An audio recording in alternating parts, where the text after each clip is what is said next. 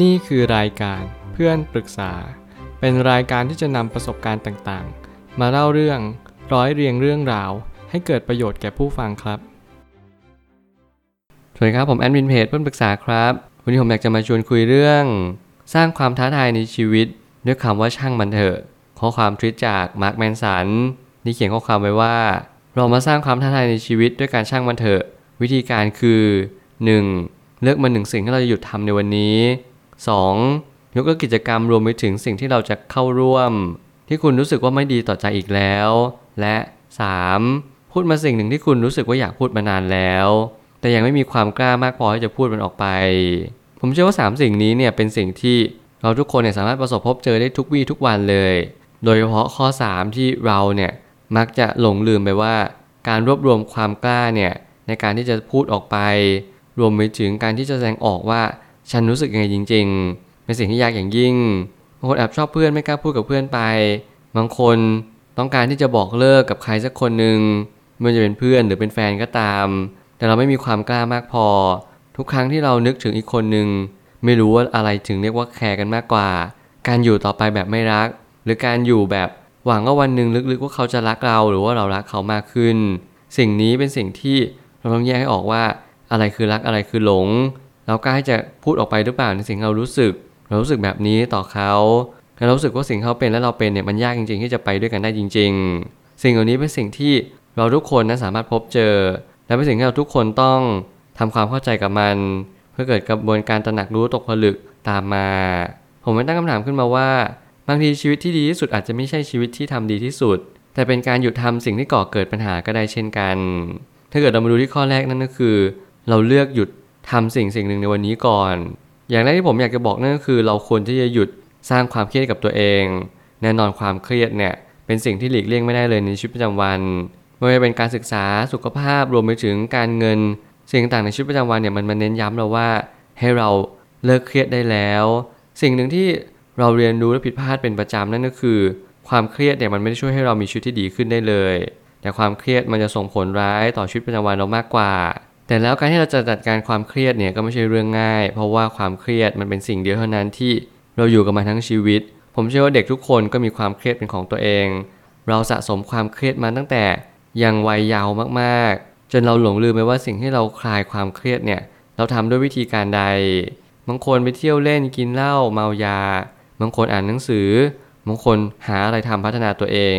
แน่นอนแต่ละคนมีการระบายความเครียดไม่เหมือนกัน แต่สิ่งที่ผมอยากจะสื่อนั่นก็คือเมื่อไหร่ก็ตามที่เราหยุดความเครียดลง นั่นแหละชีวิตเราจะดีมากขึ้นตาม แต่ขอให้เราหยุดความเครียดอย่างถูกวิธี นี่จะเป็นสิ่งที่ดีที่สุด การมัวแต่ไปมองจุดจุดเดียวจนลืม หรือว่าเพิกเฉยในหลาย ๆ จุดที่สำคัญ มันทำให้เราอาจจะลืมว่าควรปรับมุมมองมากกว่าเปลี่ยนการกระทำสิ่งนี้ผมอยากจะเน้นย้ำว่าจริง ๆ แล้วการเปลี่ยนมุมมองมันก็เป็นเหมือนการที่มันเหมือนเราเปลี่ยนเลนส์แว่นใหม่ ให้มันคมชัดมากยิ่งขึ้น เท่านั้นเอง เราไม่สามารถทำบางสิ่งได้ ถ้าเกิดสมมติเราไม่เข้าใจสิ่งสิ่งนั้นอย่างถ่องแท้ ชีวิตเรานั้นหล่อหลอมไปในจุดที่เราไม่สามารถที่จะเรียนรู้ในสิ่งที่สำคัญที่สุดนั่นก็คือ เราจะทำอย่างไรให้ชีวิตนั้นดียิ่งขึ้นท่ามกลางอุปสรรคขวากหนามที่มันถาโถมมาที่ตัวเรา ถ้าเกิดสมมติเรามองไปที่จุดจุดเดียว เราลืมจุดอื่น ที่อาจจะเป็นตัวต่อดอทรวมไปถึง เป็นส่วนต่อขยายในชีวิตของเราในอนาคต เราจะรู้ได้อย่างไรว่า วันนี้นั้นเราควรทำอะไรมากที่สุด พักหลังนี้ผมพยายามเปิดใจพูดคุยผู้คนมากขึ้น แน่นอนว่าผมได้เรียนรู้จากประสบการณ์ผู้คนมากมาย ผมเรียนรู้จากสิ่งหนึ่งว่า คนส่วนใหญ่มักจะมองไปแค่จุดจุดเดียว สมมุติเขามีปมปัญหาในวัยเด็ก อย่างเช่นในเรื่องของความสำเร็จ เขาต้องการความสำเร็จอย่างยิ่งยวดจนเขาลืมว่าเขาควรจะสนใจอะไรบ้างที่จะนำพาไปซึ่งความสำเร็จนั้น ไม่ว่าจะเป็นสุขภาพ ความคิดจิตใจ รวมถึงเงินทองสักก้อนหนึ่งที่ทำให้เขาได้ บรรลุผลในสิ่งที่เขาตั้งใจเอาไว้นั่นแปลว่าทำไมคนถึงไม่ค่อยประสบความสำเร็จ ไม่ใช่เพียงว่าว่าเขาไม่มีเวลาหรือไม่มีเงิน แต่เขากลับหลงลืมสิ่งที่สำคัญที่สุดนั่นก็คือ เขาลืมสิ่งที่เขาควรมองเห็น เพียงว่าเขามองเห็นในสิ่งที่เป็นจุดจุดเดียวนั่นคือยอดเขานั่นเอง เขาควรที่จะมองเห็นในสิ่งต่างๆมากขึ้น และเขาก็จะสามารถเรียนรู้จะเข้าใจสิ่งเหล่านั้นได้มากยิ่งขึ้นคำว่าช่างมันเถอะอาจจะเป็นคำพูดที่ไม่ควรพูด แต่จริงๆ แล้วมันเป็นคำที่เราควรใช้ในจังหวะที่ใช่เท่านั้น เหมือนกับการตอบตกลงหรือปฏิเสธก็ต้องเลือกทำเช่นกัน จริงๆ แล้วผมชอบคำพูดหนึ่งมาก ของวอร์เรนบัฟเฟตที่เขาบอกว่า ชีวิตเราจริง ๆ แล้วตอบปฏิเสธมากกว่าตอบใช่หรือตกลง สิ่งเหล่านี้เป็นสิ่งที่เน้นย้ำว่าเราต้องตัด choice ให้มากกว่าเลือก choice นั้น แล้ววิธีการตัด choice เนี่ยผมก็เรียนรู้จากหลายๆคนเลย ไม่ว่าจะเป็นคนที่เขาเป็นดีไซเนอร์ระดับประเทศ รวมไปถึง คนที่เขาเป็นนักธุรกิจต่างๆ ว่าการตัด choice อาจจะเป็นสิ่งที่สำคัญที่สุด อย่างน้อยที่สุดเราได้เรียนรู้ว่าสิ่งนี้เราชอบหรือไม่ชอบ อย่างไอศครีมนั้นเราก็จะเห็นว่ามันมี 20-30 รสชาติเลย แต่เราจะรู้ได้อย่างไรว่าเราอาจจะไม่ได้ชอบรสชาตินี้รสชาติเดียว บางครั้งการที่เราลองอะไรใหม่ ๆ รวมถึงการตัด choiceและการที่เราเจอสิ่งที่ไม่ใช่เนี่ย อย่างน้อยที่สุดมันทำให้เราเรียนรู้ว่า สิ่งนี้จะทำให้เราเจอคนที่ใช่มากยิ่งขึ้น มันจะรวดเร็วและฉับไวมากๆ ในการให้เราตัดสินใจว่าคนคนนี้เป็นคนที่ใช่จริง ๆ หรือเปล่า กิจกรรมบางกิจกรรมมันอาจจะต้องถูกปรับปรุงแก้ไข เพื่ออนาคตที่มันอาจจะไม่ได้น่าชื่นชมเท่าไหร่นัก แต่เราก็ต้องทำเพื่อตัวเราเองบ้างในปัจจุบันนี้ ถ้าเกิดสมมติเรามองไปในกิจกรรมที่เราควรปรับปรุงแก้ไข นั่นคือหน้าที่เราทุกๆ คนที่ต้องสอบทานตัวเอง โดยเฉพาะปัจเจกชนที่เราไม่เคยเห็นว่าชีวิตเรามีกิจกรรมอะไรที่ดีหรือน่าชื่นชม เราควรหากิจกรรมเหล่านั้นเพื่อจะมาเสริมสร้างและพัฒนา ให้ชีวิตของเราดีขึ้นในระยะยาว ผมเชื่อว่าหลาย ๆ คนเนี่ยอาจจะไม่ได้เชื่อมั่นว่ากิจกรรมบางกิจกรรมที่มันช่วยชีวิตของเราจริง ๆ มันทำให้ชีวิตของเราดีขึ้นจริง ๆ หรือเปล่า ซึ่งแน่นอนผมตอบไม่ได้หรอกว่า ใครทำกิจกรรมใด คุณจะได้รับอะไรกลับคืนไป แต่ขอให้คุณรู้ว่าทิศทางสำคัญกว่าความเร็วเสมอ ไม่ต้องเร่งทำกิจกรรมใด ๆ ทั้งสิ้น เรียนรู้ที่จะเข้าใจและดื่มด่ำกิจกรรมนั้น ๆ ทุก ๆ โมเมนต์ทุก ๆ โอกาส สติสัมปชัญญะ จะกำหนดว่าชีวิตเราต้องการอะไรมากยิ่งขึ้น เรียนรู้สิ่งเหล่านี้ เก็บเกี่ยวกอบโกย ในสิ่งที่เรายังมีเวลาและมีโอกาสอยู่เราทุกครั้งและทุกคนกำลังหมุดหมายแล้วก็มุ่งหวังไปยังสิ่งที่ทำให้ชีวิตของเราดีขึ้น แต่แล้วสิ่งที่มันเป็นความจริงนั้น อาจจะไม่สอดคล้องกับสิ่งที่เราคาดหวังเอาไว้ มันยังเป็นหน้าที่และเป็นภารกิจอันสำคัญยิ่งทำให้เราต้องสอบทานตัวเองอยู่เนืองๆว่า เราจะสามารถพบเจอผู้คนที่เขาตอบคำถามเหล่านี้ได้หรือเปล่า แน่นอน ผู้สงสัยผู้ใครรู้ ก็ต้องเจอผู้รู้ ผู้ตอบข้อสงสัยให้กับเรา สิ่งนี้เป็นสิ่งที่เป็นของคู่กัน รวมไปถึงหน้าที่ของเรา ก็ต้องสอบแสวงหาไปเรื่อยๆเช่นกัน เมื่อสองคนที่เขาสอบแสวงหาในสิ่งสิ่งเดียวกัน เขาจะได้รับในสิ่งที่เขาปรารถนามากที่สุด นั่นคือการตอบโจทย์ในสิ่งที่เขาบุดหมายเอาไว้นั่นเอง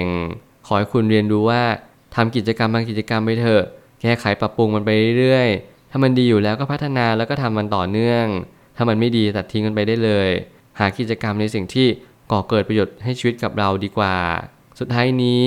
ปล่อยวางบางสิ่งลงอะไรที่เราทำไปแล้วก็ปล่อยให้สิ่งนั้นทำหน้าที่มันต่อไป ส่วนหน้าที่เราหลังจากกระทำอย่างตั้งใจแล้ว นั่นคือไปเที่ยวเล่นบ้าง นี่คือผมพูดจริง ๆ ว่าถ้าเกิดสมมติเราตั้งใจทำอะไรสักอย่างหนึ่งในชีวิตอย่างเต็มที่แล้ว หลังนั้นเที่ยวเล่นให้เต็มที่เลย อย่ามานั่งพะวงกังวลว่าสิ่งที่ฉันทำมันยังจะเป็นสิ่งที่เป็นความจริงอยู่หรือเปล่า ขอให้คุณเรียนรู้ว่าชีวิตนี้ ทุกอย่างมีจังหวะของมัน